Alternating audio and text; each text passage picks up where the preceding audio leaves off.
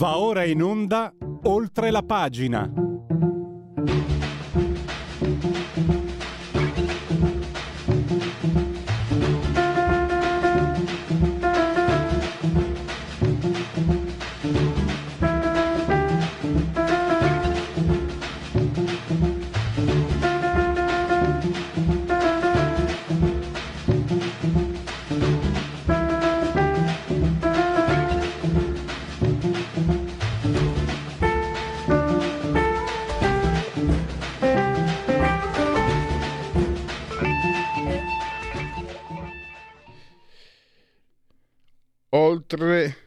La pagina, rubrica di Radio Libertà.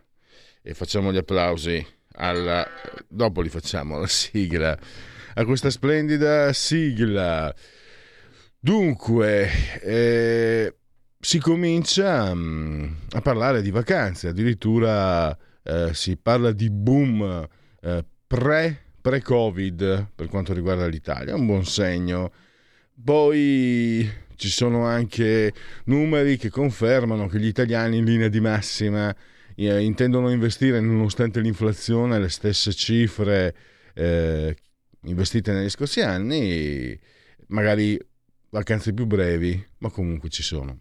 E allora cosa succede? Succede che ormai sempre di più, io per esempio lo faccio da anni, usiamo, prenotiamo online. E attenzione perché ovviamente e dove, dove ci sono i soldi ci sono anche i ladri, i furbi, eh, ci sono le trappole. E noi adesso avremo un esperto ai nostri microfoni eh, che abbiamo chiamato il direttore di Cyberguru, Maurizio Zacchi. Eh, credo sia già in linea. Solo un secondo per ricordarvi che poi sentiremo il professor Stefano Ceccanti, costituzionalista, è stato anche senatore e parlamentare per, i, per il PD. Sulle riforme costituzionali. Lui ha delle idee precise sul, su come dovrebbe essere impostata una commissione bicamerale con, diciamo, di nuovo tipo. Allora, subito fatemi salutare e ringraziare il direttore di Cyberguru, Maurizio Zacchi. Benvenuto. Allora, eh, c'è un vademecum che voi avete indicato eh, fondamentalmente basato su eh, quattro eh, punti. Ma andiamo con ordine, eh, dottor Zacchi. Partiamo. Quali sono i rischi eh, che corre chi come ormai facciamo in tanti, ho letto le cifre, eh, 60% grosso modo, 59% eh, per, eh, per, la logistica e 63% per i trasporti, ma prenotazioni di aerei e cose di questo genere, insomma. Quindi veramente due terzi, due terzi di noi adoperano questi strumenti. Cosa rischiamo, dottor Zacchi, eh, se non eh, facciamo attenzione, se non stiamo accorti? Eh, rischiamo, rischiamo, tanto perché è chiaro, noi sappiamo che le, che le, truffe in generale sono sempre esistite, non è chiaramente un fenomeno, un fenomeno moderno, anche, anche, nel turismo no? esistevano delle truffe. Il problema del mondo online, che è della sfera digitale, chiamiamola così, eh, tutto viene facilitato giustamente del motivo per cui eh, chiaramente eh, assistiamo a questo elemento di trasformazione digitale, è il motivo anche per cui ci piace adesso iniziare a fare tutto online perché siamo in grado di, di fare delle cose che poi anche in modo semplice e rapido, purtroppo la semplicità e la rapidità si collega anche al fenomeno delle truffe perché è chiaro che questo è un mondo dove è più facile nascondere la propria identità, dove è più facile giocare su degli elementi anche di carattere emotivo e, e questo chiaramente favorisce eh, chi, i malintenzionati che poi noi spesso della terminologia comune vengono definiti degli hacker, eh, arrivano queste immagini un po' quasi ideali del ragazzo con la felpa, invece quando parliamo di questo tipo di truffe stiamo parlando di vere e proprie organizzazioni criminali che si spostano sempre di più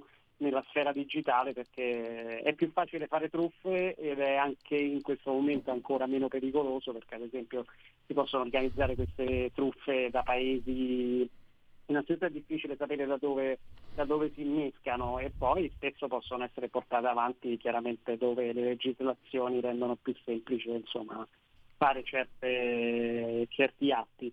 Quindi è chiaro, le organizzazioni criminali si sono sempre di più spostate su questo, su questo livello.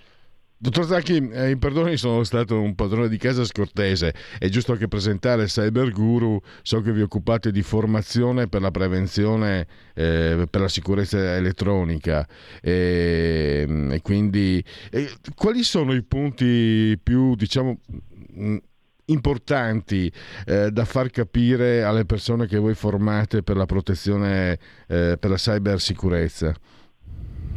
Allora, io, io, partirei da uno che non è neanche, se vogliamo, nel decalogo a cui lei faceva riferimento, perché è qualcosa addirittura che viene prima, insomma, in qualche modo, e cioè l'idea che noi dobbiamo eh, sfuggire da questa, questa idea che appunto la sfera digitale significhi sempre velocità, rapidità e impulsività. Eh, quindi la prima raccomandazione è sempre, perché poi spesso ci permette di identificare delle truffe perché non tutte sono così sofisticate da superare un'analisi un po' più attenta. Quindi la prima raccomandazione che io darei, che do sempre è eh, pensare prima di agire. Ok, prendiamoci sempre il, il minimo tempo per eh, comprendere quello che stiamo eh, facendo, avendo la consapevolezza che dietro meccanismi di offerta, eh, soprattutto quelle offerte particolarmente vantaggiose. Dietro i meccanismi che viaggiano attraverso le mail, attraverso gli annunci, annunci social, ci possono essere delle truffe. E soprattutto evitiamo di cadere in quello che è una delle, delle, trappole della nostra mente. Noi abbiamo tutta una serie di i cosiddetti bias cognitivi, sono proprio dei nostri modi di ragionare, spesso sono degli errori no, che noi facciamo, soprattutto ce n'è uno che, che, viene appunto classificato come un bias ottimistico che ci porta a pensare che tendenzialmente a noi certe cose non possono accadere. Anche quando siamo informati, magari abbiamo assunto consapevolezza rispetto alla possibilità di subire delle truffe, abbiamo sempre questa tendenza di pensare che a noi appunto non può accadere. Ecco, noi dobbiamo sapere che queste truffe sono sempre più comuni eh, e riguardano tutti, a volte anche le persone esperte che possono cadere nello stesso tipo di trappole e quindi il primo, il primo, suggerimento che mi sento sempre di dare è pensare prima di agire. Se noi pensiamo, osserviamo le cose con un minimo di spirito critico, già possiamo identificare tutta una serie di elementi che appunto evidenziano la possibilità di una truffa e quindi ce n'è uno, una, una, raccomandazione che diciamo sempre eh, quando ci troviamo di fronte a un'offerta che sembra troppo bella per essere vera, eh, spesso è, è, è, una, è, falsa, quindi non è vera. Eh, possono sembrare delle banalità, però se si parte da questi elementi già abbiamo alzato la nostra resistenza agli attacchi. Poi ci sono delle raccomandazioni che sono un po' più specifiche se vuole gliel'elenco. Eh... Sì, volevo, mi interessava una curiosità, ehm, sì. penso faccia parte dell'elenco. Le recensioni, eh, io sono uno che guarda sempre, certe volte però non capisco, beh, se il sito è è abbastanza come dire, è ridondante e di quelli un po' così le recensioni si fa, si fa abbastanza in fretta a sgamarla a capire che è un imbroglio ma quanto possono essere mi viene in mente anche trip, Tribe Trip Advisor, io ho studiato francese a scuola, professore dottor Zacchi. Comunque sia, no, eh, so che ci sono state anche polemiche, eccetera. E, allora, personalmente le dico quello che faccio io e penso che sia, ho letto che anche voi lo indicate, le recensioni dare sempre comunque un'occhiata. Fino a che punto eh, appoggiarsi alle recensioni, dottor Zacchi? Allora, la recensione, eh, un attimo il discorso, cioè noi ci occupiamo chiaramente dell'aspetto della sicurezza e quindi delle truffe. A volte chiaramente le recensioni hanno un significato anche di scelta in termini qualitativa e lì possiamo anche discutere perché sicuramente c'è anche un meccanismo dietro che tende magari a falsare queste, eh, queste recensioni. Però quando si parla di sicurezza è chiaro che se c'è un, eh, diciamo una truffa abituale che viene fatta su alcune location, eccetera, eh, insomma comunque guardare su internet e fare ricerche è utile perché è chiaro che se qualcuno ha vissuto l'esperienza prima di noi magari lo ha comunicato, specialmente quando si tratta di truffe ricorrenti e quindi potremo quantomeno alzare il nostro livello di sospetto. Cioè già alzare la nostra diffidenza rispetto a un'offerta eh, è, è, positivo comunque. Quindi da questo punto di vista il meccanismo delle recensioni o comunque il meccanismo della ricerca su internet ci può in alcuni casi aiutare a prevenire una truffa. Ci sono tantissime truffe che appunto erano già presenti ben descritte su internet e che a volte comunque le persone ci cadono lo stesso. Quindi questo è un meccanismo sicuramente utile. No, eh, allora, nel mondo della sicurezza informatica di questo tipo di sicurezza noi dobbiamo pensare che non c'è nulla che da solo possa essere considerato affidabile al 100%, cioè non possiamo pensare che c'è un rischio zero, il rischio zero non esiste. Mettendo insieme più elementi magari possiamo riuscire a, ad abbassare notevolmente questo rischio. Quindi eh, la recensione è uno di questi, di questi, sicuramente strumenti, però faccio un esempio, spesso una delle truffe eh, è viene fatta proprio attraverso la clonazione di siti di brand famosi. Eh, quindi si tratta proprio di siti che vengono creati e che sono assolutamente uguali, identici a quelli del, eh, del brand. Per cui se io mi rivolgo a un tour operator e invece di andare direttamente sul sito che io conosco di quel tour operator, eh, passo da un'offerta che ho trovato sui social, magari un'offerta particolarmente accattivante e clicco, posso ritrovarmi in un sito che è assolutamente identico a quello del brand. È chiaro che in questo caso il meccanismo della recensione non è un meccanismo che ci protegge. Qui solamente l'attenzione, innanzitutto evitando di fare questi click ai link, alle offerte, ma magari andando direttamente sui siti ufficiali delle, delle, delle compagnie e del brand ci evitiamo questo, questo aspetto. Insomma. Questa è, ecco, mi perdoni, meccanismi pre, correlati. Pre, Presidente, eh, mi perdoni se l'anticipo perché lo ritengo fondamentale, mh, mm, anche per esperienza personale. Voi specificate, attenzione, guardate l'URL, da lì si può capire ecco, se, stiamo, se stiamo sull'originale o sul farlocco Sentiamo che l'indirizzo, l'indirizzo, è ancora un elemento, cioè l'indirizzo chiaramente è URL, quindi quello proprio del, del sito, eh, è qualcosa sicuramente ancora di, nella maggior parte dei casi che ci aiuta a, a trovare l'inganno, anche se a volte la modifica dell'indirizzo è una modifica talmente sottile che potrebbe anch'essa ingannarci.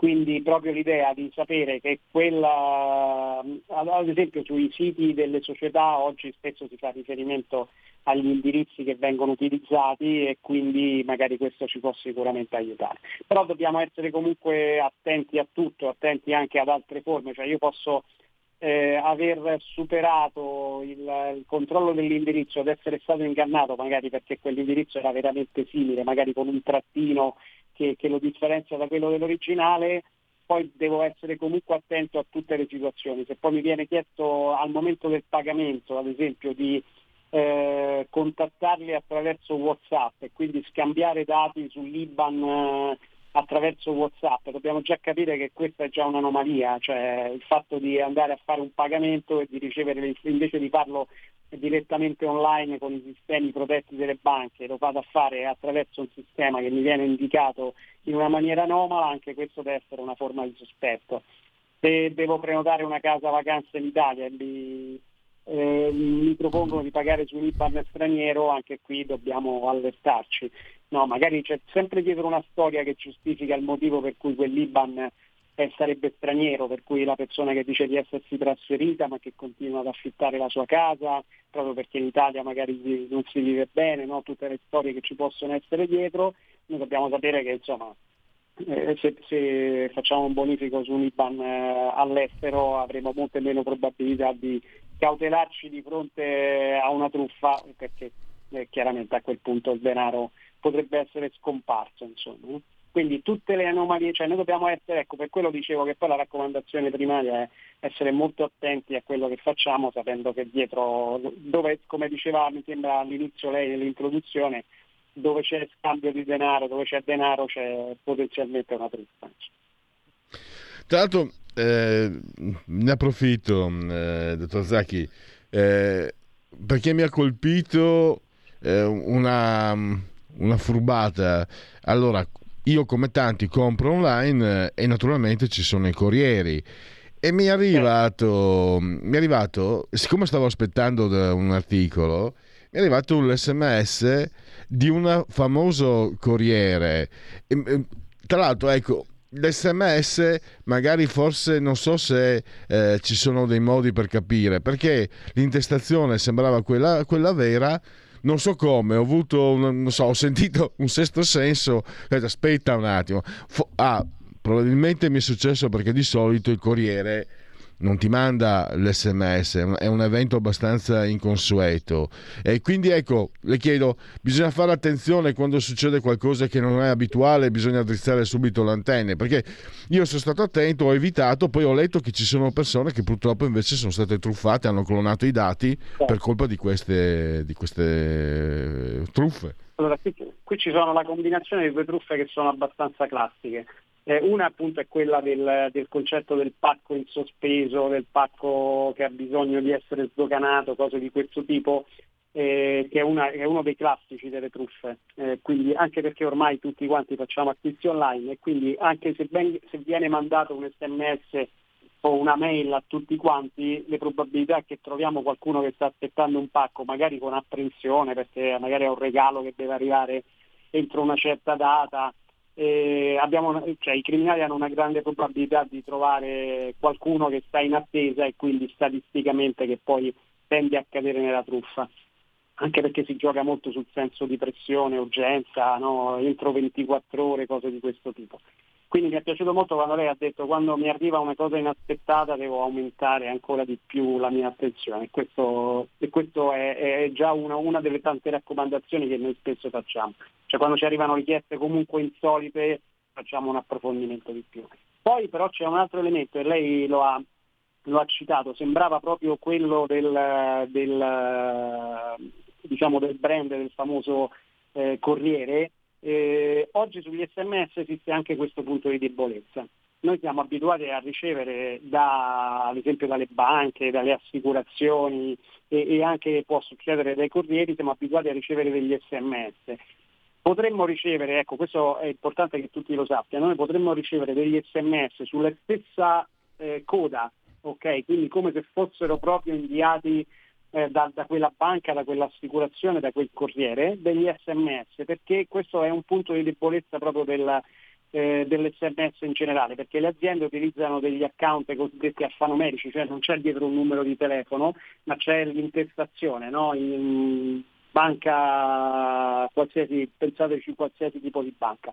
Quindi su, quello è un punto di debolezza perché se un criminale riesce ad attivare un account con lo stesso nome i nostri smartphone non fanno altro che aggregare tutti questi elementi che arrivano con un nome simile e li mettono sulla stessa coda, per cui noi ci ritroveremmo nel, stessa, nella stessa coda di sms i messaggi veri della banca, magari quelli che ci richiedono un codice no, per abilitare e poi ci troviamo, eh, attenzione perché la tua carta di credito è in scadenza oppure è stata bloccata eh, usa questo link per sbloccarla. Ecco, questo è, è, è un punto critico, eh, una minaccia molto critica in questo momento perché noi pensando che quella giustamente è, la, è, la, il canale di comunicazione abituale con quel tipo di, di, di fornitore di servizi, noi siamo più portati a cliccare. Ecco, ad esempio se ci arriva una comunicazione tipo eh, la carta di credito è, in, è, stata bloccata, devi usare questo link per sbloccarla,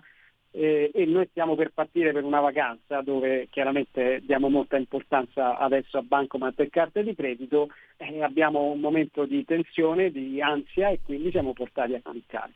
Sappiate che le banche non fanno questo in generale, no? non ci mandano messaggi di questo tipo con dei link all'interno e quindi noi dobbiamo sempre evitare di cliccare su quei link. Se abbiamo il dubbio, contattiamo la banca, entriamo nella app che abbiamo già nel nostro smartphone e andiamo a verificare se c'è una segnalazione di questo tipo, ma non clicchiamo su quel link perché i link in generale sono pericolosi, tanto che appunto alcune aziende non mandano più link attraverso gli sms. E allora siamo in chiusura, ehm, direttore eh, diamo indicazioni anche comunque per capire, per sapere di più, diamo indicazioni agli ascoltatori anche di contattarvi, la vostra piattaforma è cyberguru.it, eh, eh, altre, allora, altre indicazioni da aggiungere? Sì, no, ad esempio noi siamo chiaramente un'azienda che lavora nel settore business to business, quindi noi eh, facciamo piattaforme per le aziende. Perché? Perché oggi una delle criticità più importanti delle aziende è formare i dipendenti all'uso sicuro delle piattaforme digitali. Eh, però sul nostro sito, come ha citato, noi facciamo anche tanta divulgazione perché insomma, abbiamo anche se vuole questo lavoro per noi è diventato anche una missione, quindi pubblichiamo contenuti, ad esempio eh, questi contenuti sulle vacanze li pubblichiamo, sono sul nostro sito e sono a disposizione di tutti, quindi ci sono tante pillole formative che si possono fruire direttamente dal nostro sito, podcast, eh, eh, tutto con una finalità che è quella appunto di aiutare a, a informare le persone perché poi alla fine quando siamo consapevoli della minaccia e del rischio che c'è dietro la sfera digitale siamo, saremo molto più attenti e quando siamo più attenti magari evitiamo quelle trappole del, della mente che ci portano a volte a fare cose eh, che non dovremmo fare appunto. Quindi soprattutto agire senza riflettere. Noi adesso abbiamo esaurito lo spazio. Ringrazio ancora Maurizio Zacchi, direttore di Cyberguru. Grazie davvero e a risentirci eh, a presto perché immagino che questa sia una tematica, ah, no immagino, ormai insomma seguo anche questo tra i tanti argomenti che, che cerco di seguire eh, come, come nel, nella mia professione e penso di poter dire che è un argomento che è in continuo aggiornamento, ci sono sempre delle novità eh, dalle quali difenderci, delle brutte novità dalle quali difenderci e eh, aziende come la sua, persone come lei, dottor Zacchi, eh, sono proprio particolarmente utili per questo, mi sembra. Sì, vi ringrazio appunto dello spazio perché informare sempre, su questo argomento è sempre molto utile. Oggi aggiungerei che con tutto lo sviluppo del, dell'intelligenza artificiale eh, anche, che viene utilizzata anche dai criminali che chiaramente hanno anche meno scrupoli, meno problemi di tipo etico, eccetera. L'intelligenza artificiale porta a una continua evoluzione della sofisticazione di queste minacce e quindi è importante continuare sempre a essere informati. Cioè quello che si impara oggi potrebbe domani già essere completamente obsoleto, quindi è importante mantenersi aggiornati su questo argomento. Grazie ancora e a risentirci presto. Di nuovo. La tua radio è ascoltabile anche con la televisione in digitale. Sul telecomando della televisione digitale o del tuo ricevitore digitale puoi scegliere se vedere la TV o ascoltare la radio. Risintonizza i canali radio e troverai anche Radio Libertà, canale 252.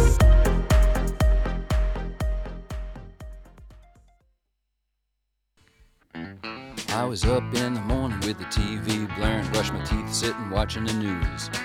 All the beaches were closed, the ocean was a Red Sea, but there was no one there to part it in two. There was no fresh salad, cause there's hypers in the cabbage. Staten Island disappeared at noon. And they say the Midwest is in great distress, and NASA blew up the moon. The ozone layer has no ozone anymore, and you're gonna leave me for the guy next door. I'm sick of you. I'm sick of you. They arrested the mayor for an illegal favor, sold the Empire State to Japan. And Oliver North married William C. Cord and gave birth to a little Tehran. And the Ayatollah bought a nuclear warship. If he dies, he wants to go out in style. And there's nothing to eat that don't carry the stink of some human waste dumped in the Nile. Well, one thing is certainly true. No one here knows what to do, and I'm sick of you. I'm sick of you.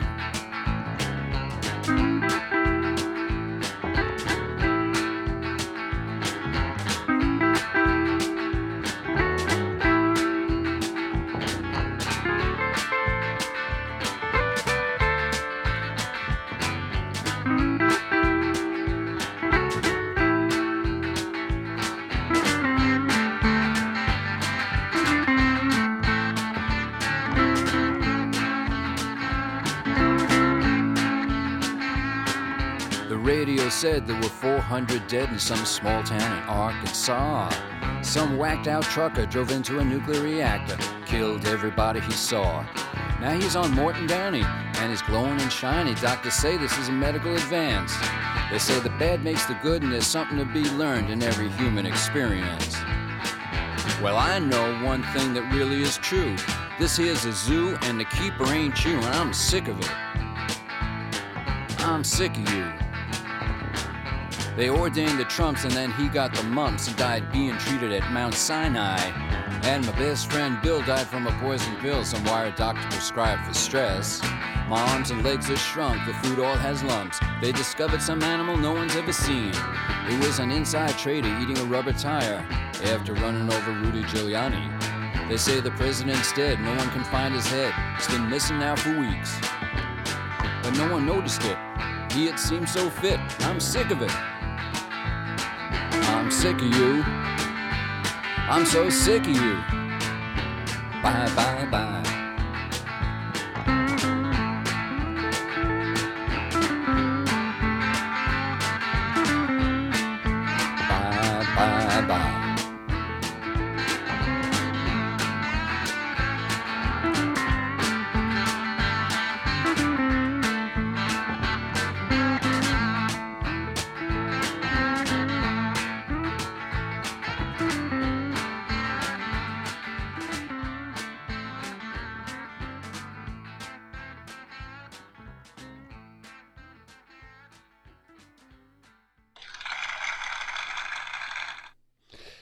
Applausi per quella che è la proposta musicale di questa trasmissione, oltre alla pagina di Radio Libertà, l'URID, è una proposta che esce direttamente dalla mia personalissima libreria discografica.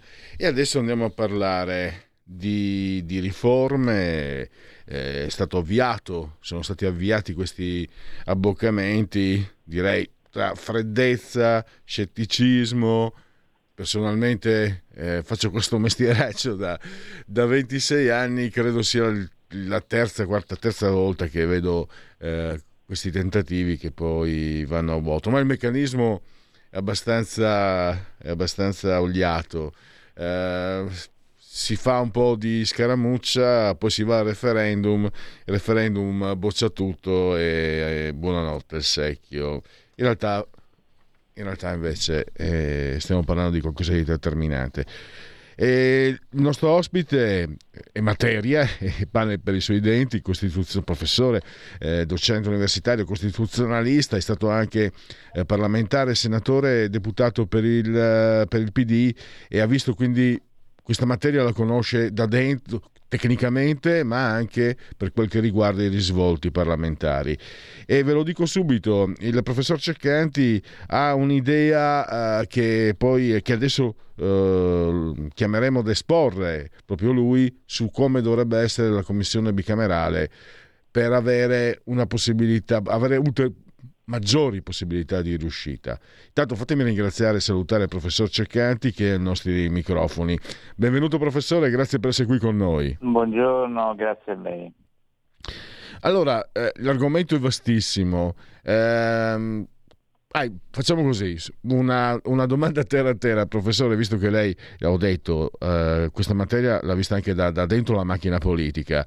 Eh, come le sono sembrati queste, queste prime schermaglie? Eh, si può intuire si possono intuire degli sviluppi in una certa direzione o sinceramente ancora veramente troppo presto per parlare di ciò? Perché Schleiner dice, e attenzione, che qui vogliono parlare di riforme perché hanno i problemi e vogliono coprirli.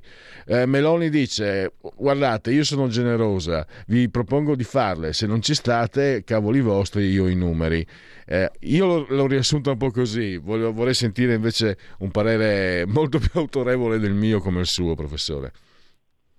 Ma dunque, il mio parere è questo, che esiste un problema oggettivo, questa è la partenza, perché il problema oggettivo lo vediamo perché i governi italiani durano in media a livello nazionale un anno e mezzo e sono in mezzo tra i sindaci e i presidenti di regione che durano cinque anni e i governi degli altri paesi europei che durano anche quelli per una legislatura.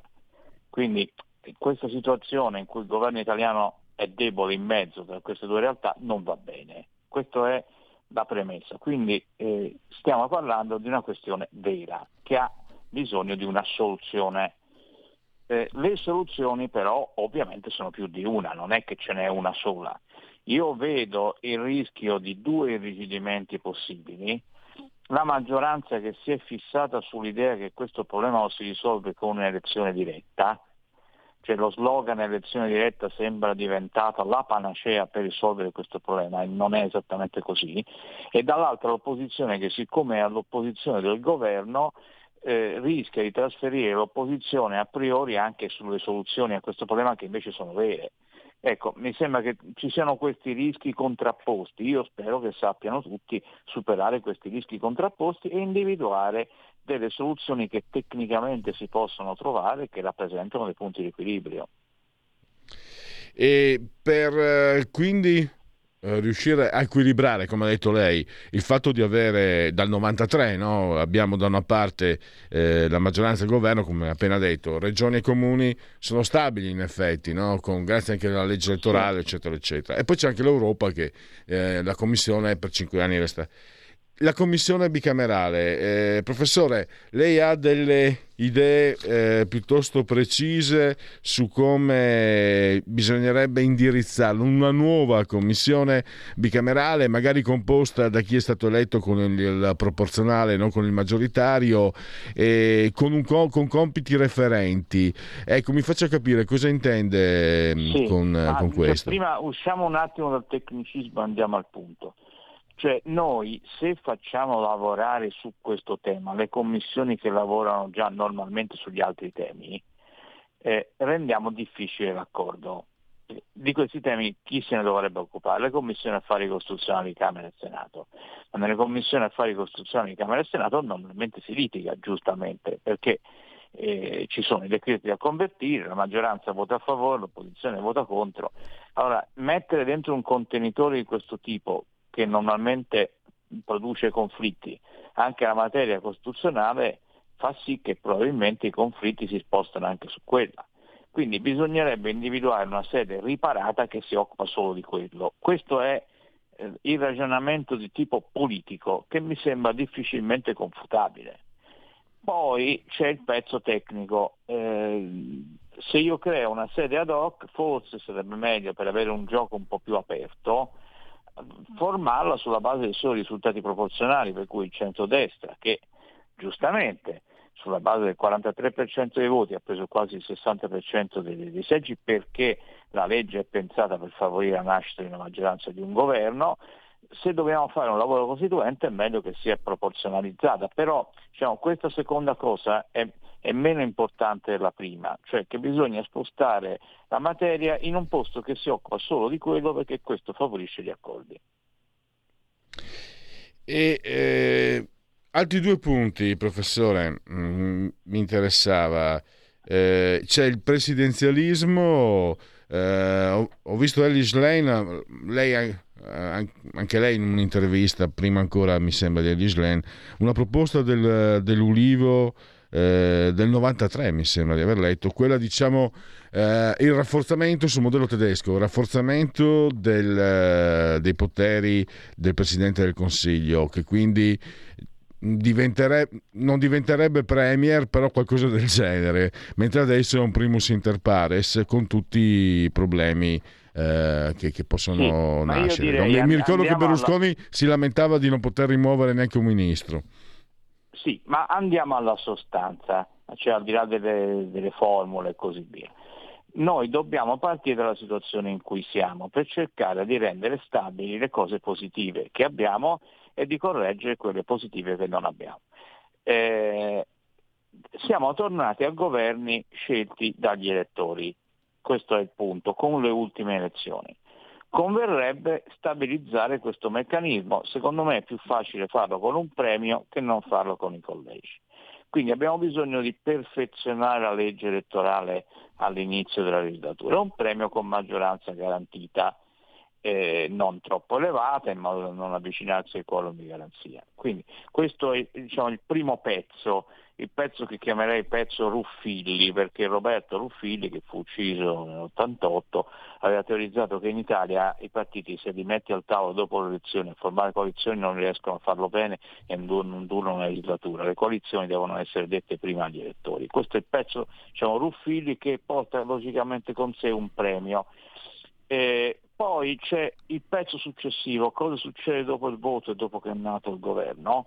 E qui tutto sommato andrebbero bene anche alla lettera con dei correttivi le quattro cose che ci sono in ordine in quattro articoli della Costituzione tedesca.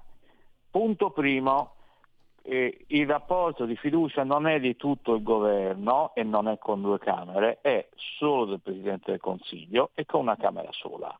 E questo semplifica già molto. Punto secondo, oltre a chiedere al capo dello Stato di nominare dei ministri, poter chiedere anche di revocarli. Punto terzo, rendere più difficile sfiduciare il governo, è la cosiddetta sfiducia costruttiva, per cui tu per buttare giù un governo devi candidare un qualcuno all'opposto del primo ministro che c'è e prenderci una maggioranza assoluta.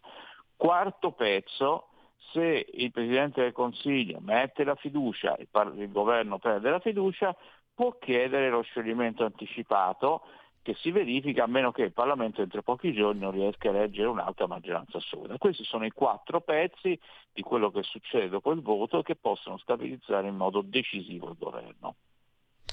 Una, una cosa che è successa in Francia, volevo una sua opinione. Eh, Macron eh, può permettersi di cambiare, di, di, di stabilire che eh, le pensioni di, di posticipare l'età pensionabile, di allungare, insomma, eh, senza nemmeno grossomodo passare per il voto dell'Assemblea nazionale eh, grazie a un articolo della Costituzione che è inerente diciamo al sistema, sistema presi- semipresidenzialista francese.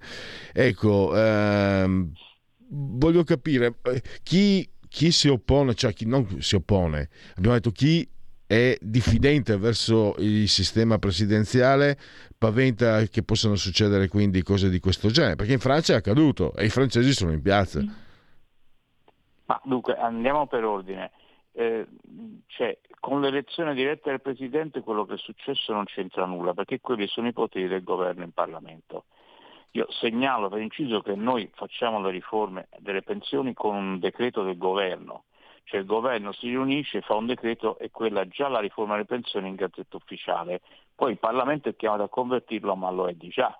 Quindi per certi versi il nostro sistema è anche più estremo nei rapporti governo-Parlamento di quello francese, perché lì la riforma si è fatta anzitutto in Parlamento eh, e si è votato, nel senso che se il Parlamento mette la fiducia, le opposizioni possono chiedere il voto di sfiducia e si vota sul voto di sfiducia, però se non arriva la maggioranza assoluta il governo resta in piedi e la legge passa. Quindi, e per di più in Francia c'è anche la possibilità di ricorrere al Consiglio Costituzionale prima che la legge sia entrata in vigore. E infatti c'è stato ricorso alla Corte e la Corte ha dato il via libera alla riforma. Quindi tutta questa estremizzazione, comparando quello che succede in Italia e in Francia nei rapporti governo-Parlamento, non siamo così sicuri che la cosa sia più garantista in Italia che non in Francia. Mm. E voglio capire quindi eh, le ragioni anche, volevo capire meglio allora quali sono i dubbi. No? L'Italia ha provato un ventennio mh, mm, distruttivo no? con l'uomo forte e quindi è, credo che ci siano delle radici anche prepolitiche per cui eh, l'idea di, di, dell'uomo solo al comando uh, faccia, faccia, paura. Però voglio capire ehm, quali sono i rischi quindi che un presidenzialismo come quello che porta avanti Giorgia Meloni eh, paventa chi invece pone delle obiezioni. No, ma Luca, premesso che non c'è un progetto specifico del governo, quindi noi non stiamo discutendo di testi, eh, mm. io sto, sto, dicendo un'altra cosa, cioè tutta questa cosa del complesso del tiranno non c'entra più niente con la società italiana attuale, quindi sono tutti argomenti privi di senso. Mm. Eh, il problema dell'elezione diretta è che l'elezione diretta non c'entra, però stiamo parlando poi del primo ministro, non del Presidente della Repubblica, perché si sta individuando come terreno ragionevole non le leggi del Presidente della Repubblica, ma ragionare sulle modalità di elezione dei poteri del primo ministro, non del Presidente della Repubblica. Ora, su questo, quando si dice elezione diretta, eh, si crea un problema non tanto per, per, quando il governo nasce, perché se c'è una legge elettorale fatta per vincere qualcuno, mm. qualcuno vince e si installa lì, che sia un'elezione diretta oppure no. Giorgia Meloni è Presidente del Consiglio, scelta dagli elettori anche se non c'è l'elezione diretta. Il tema dell'elezione diretta suggerisce un problema nel caso in cui quello che è stato scelto dagli elettori eh, cada.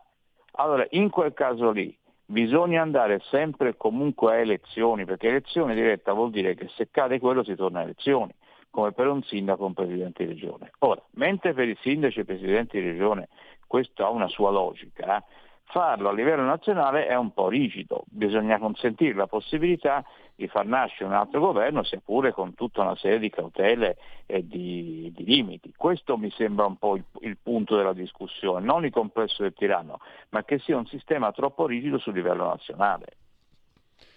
E eh, per ultima cosa, questa è forse quella che interessa di più noi come Radio Libertà, che eravamo Radio, Radio Padania, il tema dell'autonomia um, eh, a, a velocità variabile io detesto, non so chi abbia avuto l'idea di chiamare regionalismo differenziato. Il termine differenziato si presta, può prestarsi a letture un po' ambigue. Comunque chiamiamo anche regionalismo differenziato. Eh, mi sembra che lei abbia delle obiezioni, no? dice è un sistema di cooperazione tra regioni che però non ha una sua sede, non c'è la Camera delle Autonomie. È possibile far entrare quindi il discorso delle autonomie in un discorso generale di bicamerale, no? uh, oppure mm, le cose devono stare separate secondo lei, professore? Cioè, il mio problema è questo, l'autonomia differenziata aggiunge delle cose, ma per aggiungere delle cose quello che c'è prima deve già funzionare. Cioè, diciamo, è come se io avessi un gelato con la panna, ci voglio mettere la panna sopra il gelato, ma sotto il gelato già squagliato ed è un problema eh, io posso mettere la panna se funziona già il gelato. E quindi, però il nostro sistema del titolo quinto non funziona e non funziona perché è pensato per cooperare ma non c'è una Camera delle Regioni delle Autonomie. Senza la Camera delle Regioni delle Autonomie è tutto un caos. Per cui se io ci aggiungo anche l'autonomia differenziata, aggiungo il caos a caos, ma non perché l'autonomia differenziata sia sbagliata, ma perché non funziona il sistema prima di metterci quella. Questo è il problema per cui il, con una Camera delle Autonomie noi risolveremo due problemi. Per un verso daremo la fiducia al governo solo in una Camera e per l'altro risolveremo i problemi centro-periferia e dopo quella possiamo ragionare anche autonomia differenziata. E direi che eh, lasciamo i puntini di sospensione, eh, siamo arrivati al termine. Io ringrazio davvero il professor Stefano Ceccanti, spero di averlo nuovamente ai certo, nostri microfoni. Quando volete perché questi, questi sono, sono, il nostro pane quotidiano eh, certo. e, credo siano determinanti. Eh, professore, grazie ancora e a grazie risentirci. A voi. Segui la Lega è una trasmissione realizzata in convenzione con La Lega per Salvini Premier. Segui la Lega prima che la Lega seguisca te alla Pellegrina e anche alla Sintassi o prima che eh, la Lega segua te alla Marciana. Sono sul sito legaonline.it eh, scritto legaonline.it sono, c'è, c'è, questa campagna contro l'utero in affitto, eh, rendiamo l'utero in affitto reato universale, eh, donne e bambini non sono in vendita, firma anche tu, è quello che potete trovare proposto in questo sito. Eh, poi naturalmente le cose che si possono fare, iscriversi alla Lega Salvini Premier, è molto facile, molto semplice direi immediato si versano 10 euro, si può fare anche tramite PayPal, PayPal, PayPal, senza nemmeno vi sia la necessità che siate iscritti a PayPal, PayPal, PayPal. Poi eh, il codice fiscale, gli altri dati richiesti e quindi vi verrà recapitata la magione per via postale, ma se di mezzo ci sono poste italiane, sono eh, caldamente consigliati eh, profondi gesti apotropaici sia per la femminuccia che per i maschietti, la tessera Lega Salvini Premier. E l'altro passaggio, quello dell'autodeterminazione civica, almeno io lo chiamo così, i soldi che eh, sono nostri, ma lo Stato vorrebbe tenerseli in tasca, se tu non gli dici niente se li tieni in tasca, se tu invece eh, fai il 2 per 1000, scrivi il 2 per 1000 nella tua dichiarazione dei redditi, scrivi D43, dice lo Stato dove vuoi che questi soldi eh, vengano indirizzati. Questo è naturalmente in, uh, in, caso di affinità politica, ma il 2 per 1000 vale anche per altro. Noi intanto però vi segnaliamo il 2 per 1000 che, che interessa la Lega, quindi il D43, 2 per 1000, non 5 per 1000, 2 per 1000 D43, D di Domodossola, il 4 come le stagioni, come i fantastici della Marvel, come i Cavalieri dell'Apocalisse, come i brutti voti, come il brutto voto, e come i moschettieri. Scegliete voi. Il 3 invece è sempre lui, è sempre lui, il numero perfetto. Poi andiamo a vedere gli appuntamenti con gli esponenti eh, politici, con i protagonisti della Lega Salvini Premier. Eh, fatemi, ecco qua, oggi pomeriggio eh, Federico Freni, sottosegretario all'economia, lo potete vedere e ascoltare a Sky TG24, la trasmissione Economia. Domani all'alba, ora antelucana, alle 9.40 del mattino, Coffee Break, eh, la 7 con il sottosegretario al lavoro Claudio Durigon. E sempre domani, in ora presta, alle 10.15, canale 5, Super Partes, c'è Laura Ravetto. E sempre ancora domani, però domani sera, 20.30, Antonio Maria Rinaldi, europarlamentare a Stasera Italia, rete 4. Ancora poi domenica, domenica 14 maggio, Giampiero Zinzi a Radio Cusano TV alle 20.15 e direi che per Segui la Lega sa suffi. Segui la Lega è una trasmissione realizzata in convenzione con La Lega per Salvini Premier. E adesso allora cominciamo a dare un'occhiata, a leggere qualche sondaggetto abbiamo, ne abbiamo uno. Allora, eh, EMG, com- realizzato da EMG, committente RAI. Abbiamo eh, come giudica i provvedimenti in materia di lavoro varati dal governo?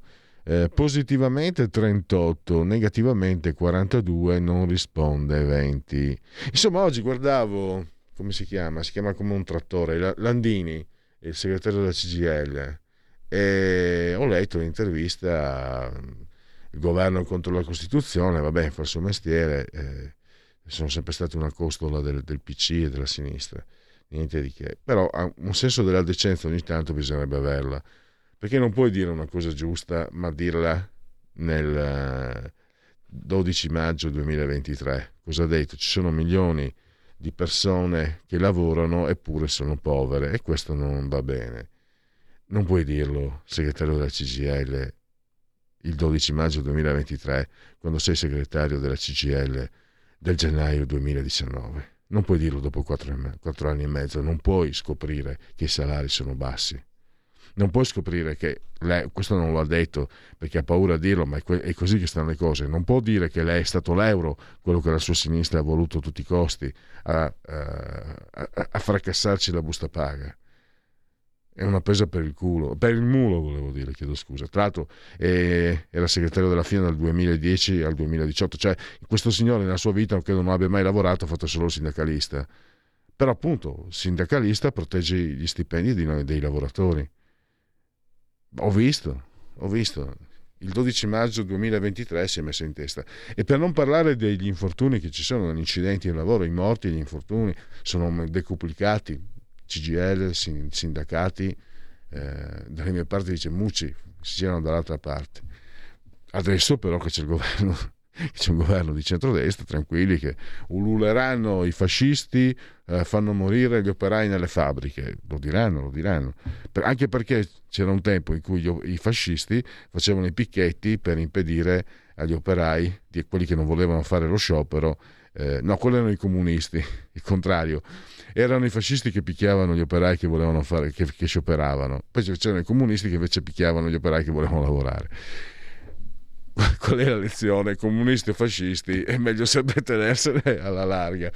Allora, come giudicano i provvedimenti? Eh, sarebbe favorevole una riforma della Costituzione in senso presidenzialista? Sì 32, no 39, non risponde 29. Quindi il tema è abbastanza eh, come dire, o divisivo o di indecisione comunque. Dopo la pandemia la soddisfazione per la vita cresce soprattutto tra i giovani, è un dato Istat. La quota nel 22 è in crescita tra i giovani di 14 19 anni, 58,2% più 5,9% rispetto al 2021.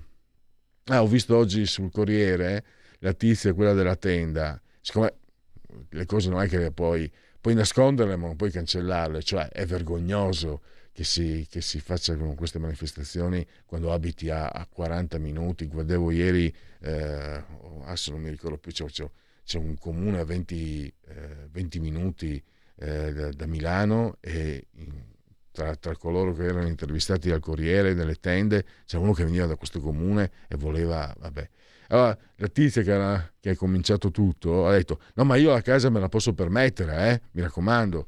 Eh, protesto perché per gli altri. Eh, bisognerebbe capire se gli altri te l'hanno chiesto. Eh, produzione industriale, questo invece è un eh, dato negativo perché diminuisce dello 0,6% rispetto a febbraio, dello 0,1% rispetto ai tre mesi precedenti e l'ultima eh, registrazioni e fallimento delle imprese. Eh, increment- dunque, il numero complessivo di eh, registrazioni di destinatario segna un aumento congiunturale del 3,8%, eh, ma- nonostante il marcato calo dell'industria in senso stretto che scende del 6,2%. Quindi, ehm, su base annua, a fronte del numero delle aspettative mestre, sostenuto che i servizi di alloggio di ristorazione spiccano i cali delle costruzioni, meno 13,8. Stop! Stai ascoltando Radio Libertà. La tua voce libera, senza filtri né censura. La tua radio.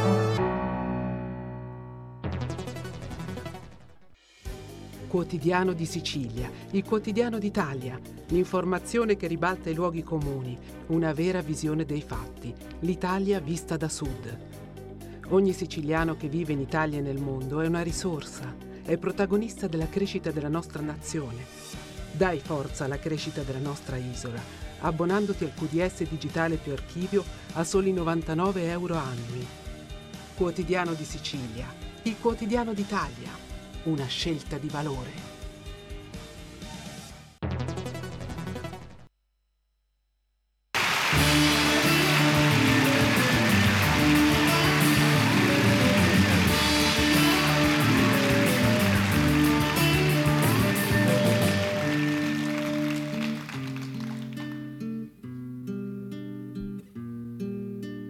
Ho visto aiutare chi sta male sperare in un mondo più civile. Ho visto chi si sa sacrificare, chi è sensibile al dolore ed ho avuto simpatia. Ho visto tanti figli da educare e gente che li cresce con amore. Ho visto genitori comprensivi e insegnanti molto bravi, pieni di psicologia. Ma non ho visto mai nessuno buttare lì qualcosa e andare via visto tanti giovani lottare di fronte alla violenza del potere. Ho visto tanti giovani impegnati, militare nei partiti, con la loro ideologia. Ma non ho visto mai nessuno buttare lì qualcosa e andare via. Ho visto farsi strada una tendenza, si parla di politica e coscienza. Ho visto dar valore ai nostri mali, anche ai fatti personali teorizzare anche Maria. Ma non ho visto mai nessuno buttare lì qualcosa e andare via.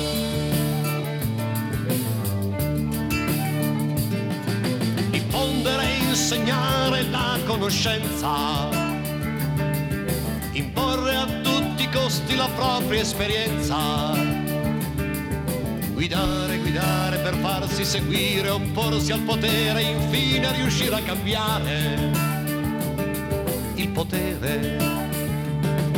Decidere per gli altri dentro una stanza, sapersi organizzare con molta efficienza. Guidare, guidare per farsi seguire, opporsi al potere, cambiare per poi inventare il potere potere. E non ho visto mai nessuno buttare lì qualcosa e andare via.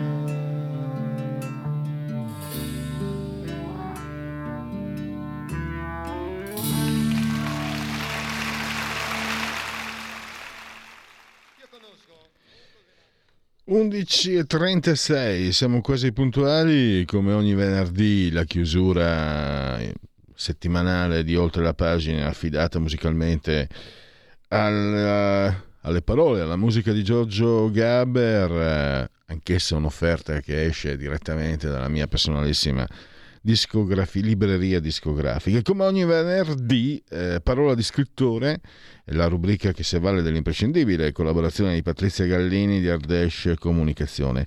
Oggi diciamo oggi è un po' inconsueto perché ospita abbiamo un volto ormai abituale qui a, Radio Libertà tutti i mercoledì alle 12 eh, con Laura Marinaro che eh, ha dato le stampe una, un interessantissimo libro, un resoconto su uno dei casi che più ha uh, attirato l'attenzione dei media e delle persone anche nei luoghi di lavoro. Si discuteva di Yara. Yara, autopsia di un'indagine. E, e, scusate, sì, autopsia di un'indagine. Ugo Mursi, editore, 16 euro e spicci, 204 pagine. Lo trovate sia in libreria che eh, online, naturalmente. E Laura è in collegamento, Laura Marinaro in collegamento Skype. Io non riesco a vedere perché abbiamo lo schermo rotto, ma l'importante è che, lei, è che noi vediamo lei e sentiamo lei. Benvenuta, Laura. Buongiorno, buongiorno Pierluigi, io ti vedo benissimo. È quello un male, sarebbe meglio se fosse il, il contrario. Laura, allora parliamo di questo. È, come definirlo? È un reportage, un documento, un docuromanzo? Non è un romanzo assolutamente no, perché no, c'è no, proprio un riepilogo uh, puntuale, attento, con anche uh, fatti meno noti o non conosciuti che danno un'idea mi sembra che nelle tue intenzioni sia l'idea definitiva di quello che è stato un caso così dibattuto. E anche impressionante naturalmente, non una bambina uccisa, è una, già lì partire da questo. A te la parola per spiegare agli ascoltatori cosa uh, leggeranno quando acquisteranno questo libro, quando avranno questo libro tra le mani. Sì, innanzitutto il libro è scritto a quattro mani con Roberta Bruzzone, psicologa forense e criminologa. E, e, quindi è un saggio eh, che abbiamo sentito la necessità proprio di, di scrivere un po' di tempo fa eh, per mm, non fare sconti a nessuno e raccontare in particolare il processo, perché solamente raccontando tutto il processo così come è andato, anche con gli epigoni, si potrà fare chiarezza in un caso che in realtà ancora continua a dividere l'Italia tra innocentisti e colpevolisti, perché è stata proprio un po' la percezione sbagliata di questo processo, che si è avuta di questo processo, perché in effetti eh, fuori dall'aula parlava solamente una delle due parti, eh, che la gente, è stato proprio per questo motivo che la gente un po' si è divisa e, e la parte che ha voluto alimentare i dubbi è riuscita, devo dire, eh, bisogna darne atto alla difesa di Bossetti che sono stati molto bravi ad alimentare questi dubbi, dubbi che tuttavia sia dal punto di vista scientifico e tecnico che dal punto di vista processuale eh, non esistono per noi. Eh, lo raccontiamo bene eh, ripercorrendo tutto, tutto il processo che io ho seguito dalla prima all'ultima udienza, del primo al terzo grado e eh, che riporto anche perché mi sono recuperata non solo tutti i miei taccuini, ecco vedete alcuni degli articoli che scrivevo quando appunto seguivo il processo sul giallo. E, ehm, e non solo i taccuini, dicevo, ma appunto anche le trascrizioni, quindi abbiamo recuperato anche le trascrizioni originali, eh, grazie agli avvocati della parte civile che ce li hanno forniti.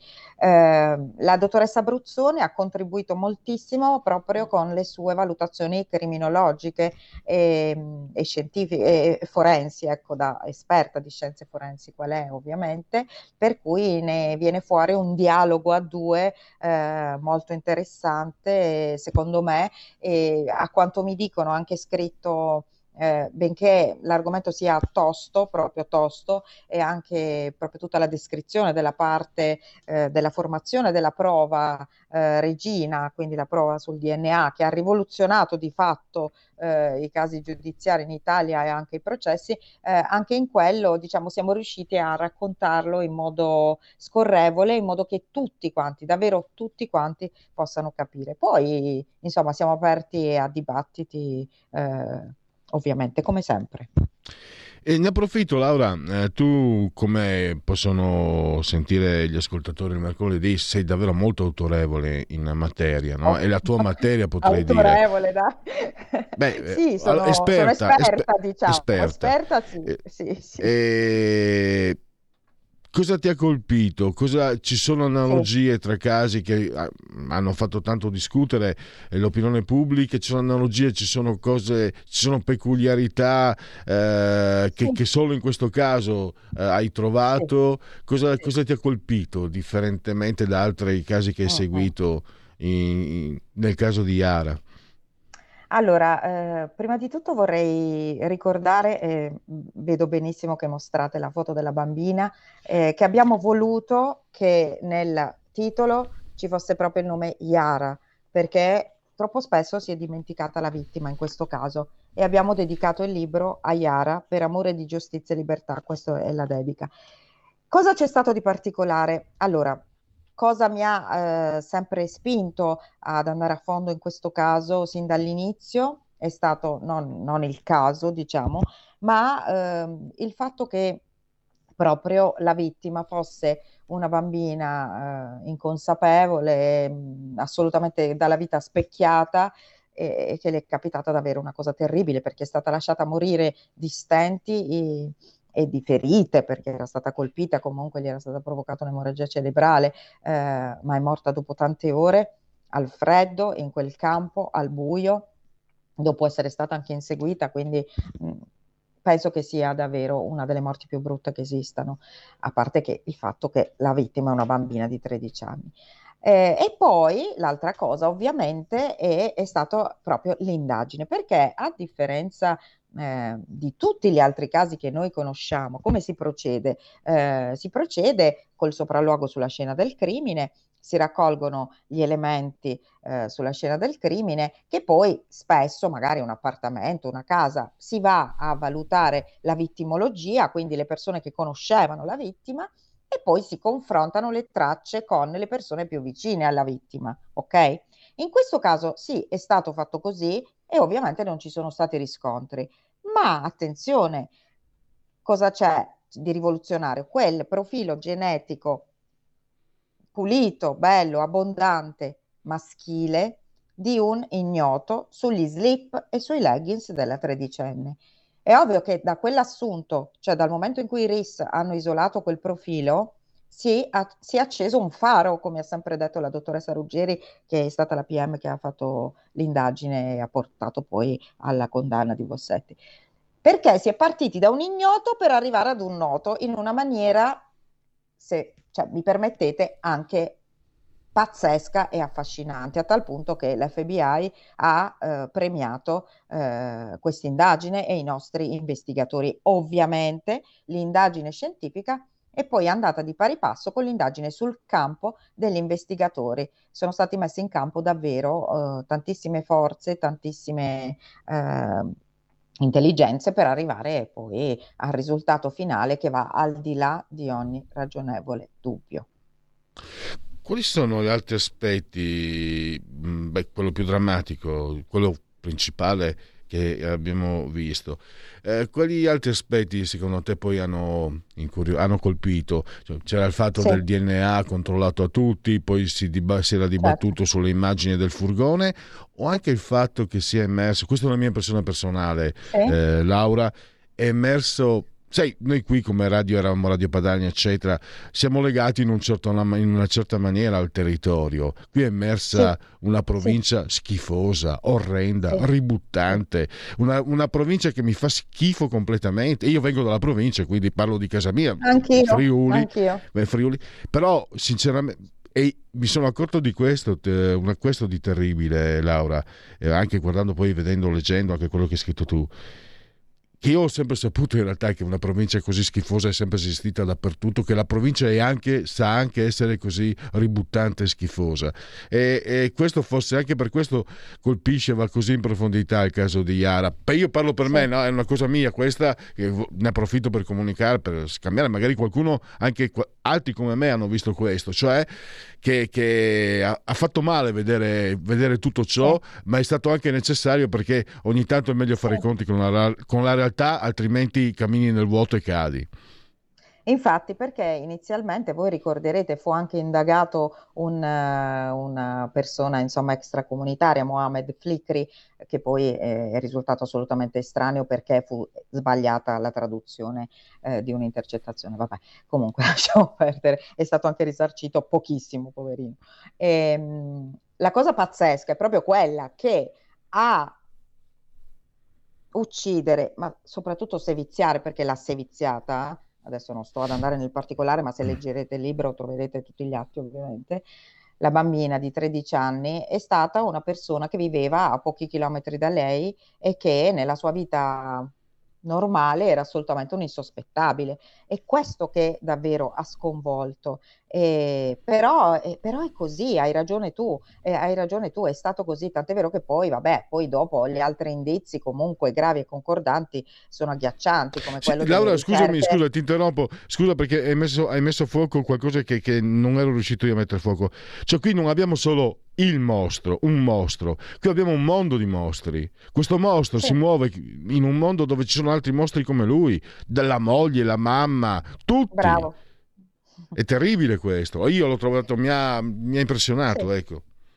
E infatti per quello eh, è stato un caso eh, che ha, ai tempi interessato, cioè qui voglio dire, io una bambina avevo allora, eh, mia figlia era più piccola, vabbè, di Yara, però faceva ginnastica ritmica, cioè io, eh. mia figlia, io davvero non dormivo la notte, mia figlia l'accompagnavo e l'andavo a prendere tutte le volte, perché alla fine, cioè, tante mamme come me sono davvero rimaste sconvolte da questa vicenda proprio per questo motivo. Poi lì c'è stato tutto quello che c'è stato attorno, eh, le ricerche che faceva su internet, se leggerete il libro troverete le ricerche esatte che io non voglio ripetere.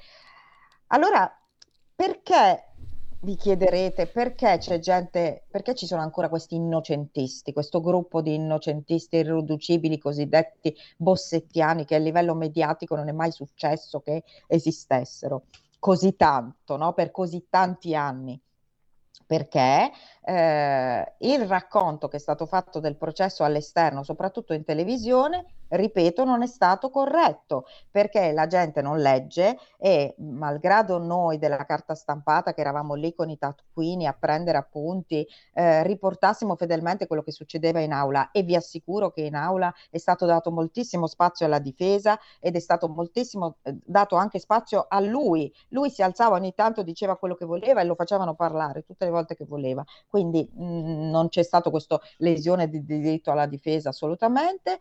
E, ehm, in più eh, la televisione però ha dato eh, un po' spago a questa tesi innocentista, in particolare alcune televisioni, perché poi dopo loro andavano a parlare in televisione ed erano solo loro che andavano a parlare in televisione. Se non parlava l'altra parte, eh, ovviamente la gente poi, molta gente, come abbiamo scritto noi, che magari non aveva quelle, eh, ecco ve lo dico, la maggior parte dell'opinione pubblica, abbiamo scritto, inizierà a schierarsi dall'uno o dall'altra parte affidandosi a mere sensazioni del tutto decontestualizzate, ma i giudici in aula hanno ascoltato il linguaggio delle tracce per poi eh, arrivare alle prove e i dubbi si sono dissolti udienza so, dopo udienza. Questo anche è la cosa particolare di questo processo che noi abbiamo affrontato, cioè la parte mediatica. Mm. Laura, eh, abbiamo ancora mh, mm, qualche minuto, poi siamo verso la conclusione. Allora, eh, premesso, per me Bossetti è un mostro a prescindere, quel mondo lì mi fa schifo, quindi... Eh, e quanto è inevitabile, in base alla tua esperienza, però, quanto è inevitabile che noi esseri umani, con la nostra natura binaria, alla mm. fine ci dividiamo, innocentisti e colpevolisti. Cioè, in fin dei eh, conti, eh. io ti dico, ho, ho provato a fare una riflessione. A me non interessa Uh, colpevole o innocente come cittadino non deve interessare deve interessare no. che le cose siano state fatte correttamente e c'è un punto anche non c'è una, una, tendenza a dare sempre chi controlla il controllore, cioè diamo sempre per scontato che chi svolge le indagini sia al di sopra di ogni sospetto. Oppure il caso una bomber e il caso anche no, Stasi, vabbè, cioè no. in, due, in, due, situazioni abbiamo avuto comunque inquirenti che hanno fatto delle cose.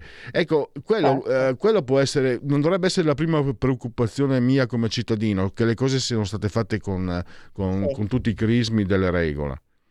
Ecco, proprio questo, proprio per questo motivo abbiamo scritto questo libro, per farvi capire che eh, in questo caso davvero è stato fatto tutto con i sacri crismi e forse proprio per quella particolarità, cioè quel fatto che si è partiti da un ignoto per arrivare ad un noto, che non è che fosse, voglio dire, cioè eh, nessuno, cioè non esiste il complottismo, non esiste che uno voglia per forza incastrare una persona. Questo cioè è difficilissimo, vi assicuro, dovete avere fiducia nella giustizia. Ovviamente i giudici, i magistrati inquirenti, eh, anche spesso gli investigatori possono essere forse qualche volta superficiali o magari eh, è, è difficile però che lo facciano apposta, ecco questo voglio dire. Allora, se ci sono degli elementi di dubbio, ma cogenti, importanti che possono portare a una richiesta di revisione, allora viene accordata, ok? Se le richieste di revisione talvolta non vengono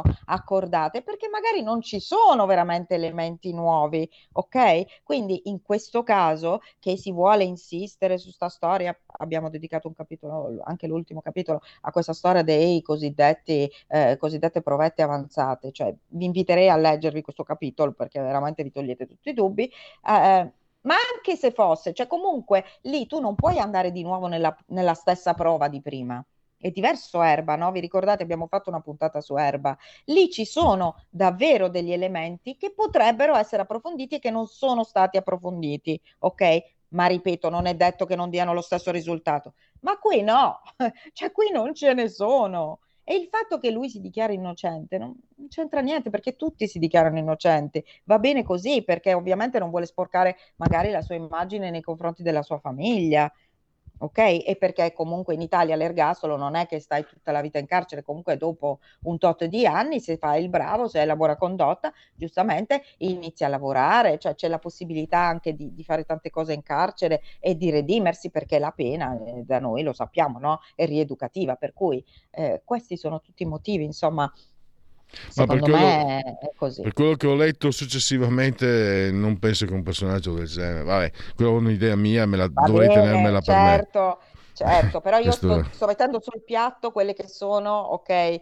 ehm, quello, quello, che è passato, no, no, tu... quello che è sempre successo, ecco, voglio ma dire. tu sei razionale. Poi, Luigi Chiatti, cioè, vi ricordate Luigi Chiatti, no? il mostro di Foligno? Lui tra un po' teoricamente dovrebbe uscire, dovrebbe iniziare ad uscire e, e lui stesso ha chiesto di non uscire perché lo rifarà, perché vabbè, quella è un'altra storia.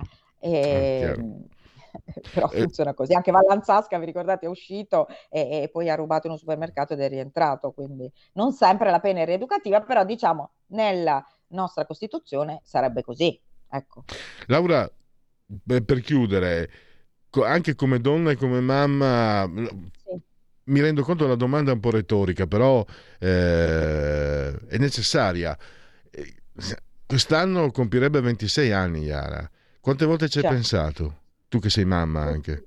Tutti i giorni, io penso tutti i giorni a lei e, e penso tutti i giorni alla sua mamma e, e anche a questa donna che si è messa in gioco per lei e adesso sta anche rischiando per lei per dare giustizia e verità a questa bambina perché è giusto così.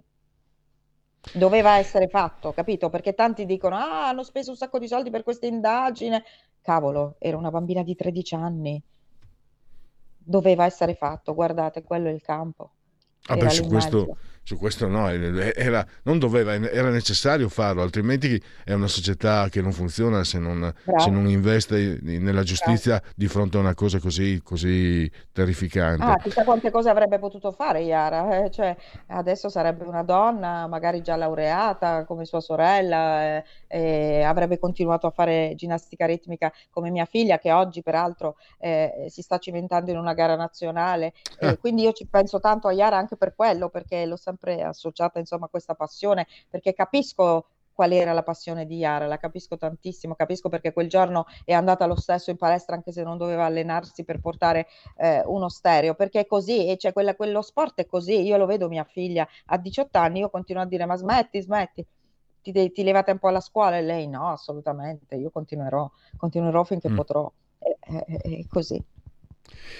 Dobbiamo concludere. Eh, Laura, beh, l'appuntamento con te è mercoledì prossimo, l'appuntamento per tutti invece è in libreria o anche online, Iara, Autopsia di un'indagine, Mursi Editore, eh, 204 ah. pagine, 16 euro spicci.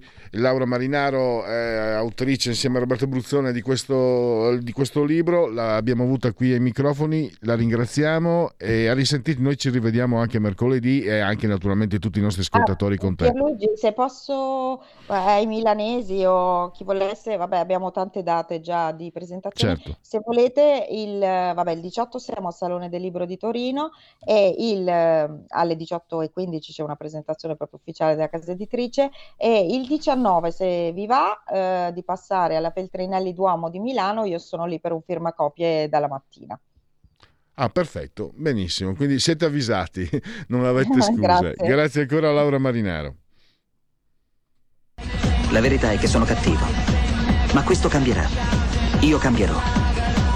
È l'ultima volta che faccio cose come questa. Metto la testa a posto, vado avanti, rigo dritto, scelgo la vita.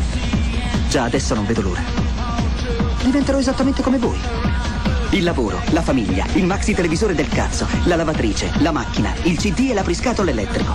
Buona salute, colesterolo basso, polizza vita, mutuo, prima casa, moda casual, valigie, salotto di tre pezzi, fai da te, telequiz, schifezze nella pancia, figli, a spasso nel parco, orario d'ufficio, bravo a golf, l'auto lavata, tanti maglioni, Natale in famiglia, pensione privata, esenzione fiscale, tirando avanti lontano dai guai, in attesa del giorno in cui morirai genetriaci, ricorrenze e commemorazioni del vigesimo terzo giorno di Fioride, mese del calendario repubblicano.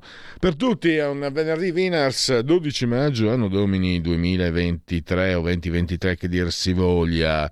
Oggi è la giornata internazionale dell'infermiere in memoria della nascita di Florence Nightingale.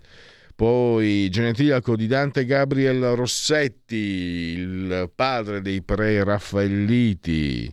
Eh, poi abbiamo ancora eh, nella, nell'arte con Mario Sironi, sassarese eh, Mario Sironi.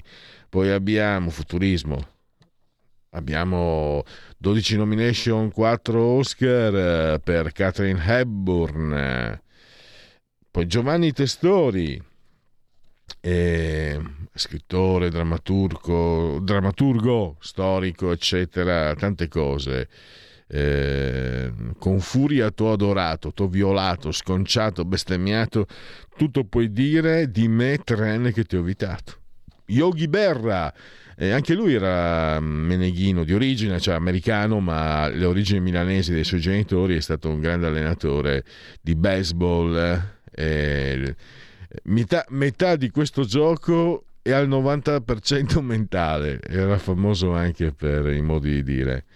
E poi eh, un bravissimo arbitro, non amo gli arbitri, ma Paolo Casarini è stato davvero un, un arbitro di quelli forti, anche adesso quando commenta ha una marcia in più. Sex and drag e rock and roll eh, è roba che fa bene, cantava Ian Duri. Italo Ianne, eh, 100.000 violoncelli, sta suonando. Tan tan tan.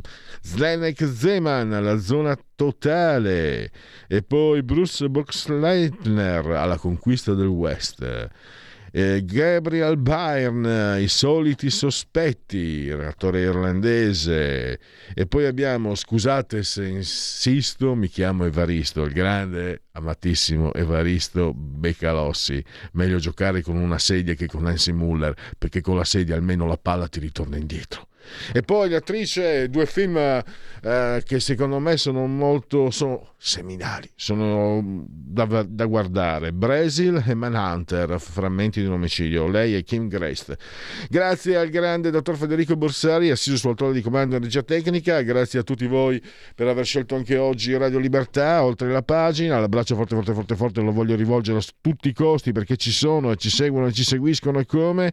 Alla signora Angela Carmela Clotilde, il canale 252 televisivo terrestre non c'è altro spazio per i convenevoli formulaici, quindi buon proseguimento e grazie a tutti. Miau.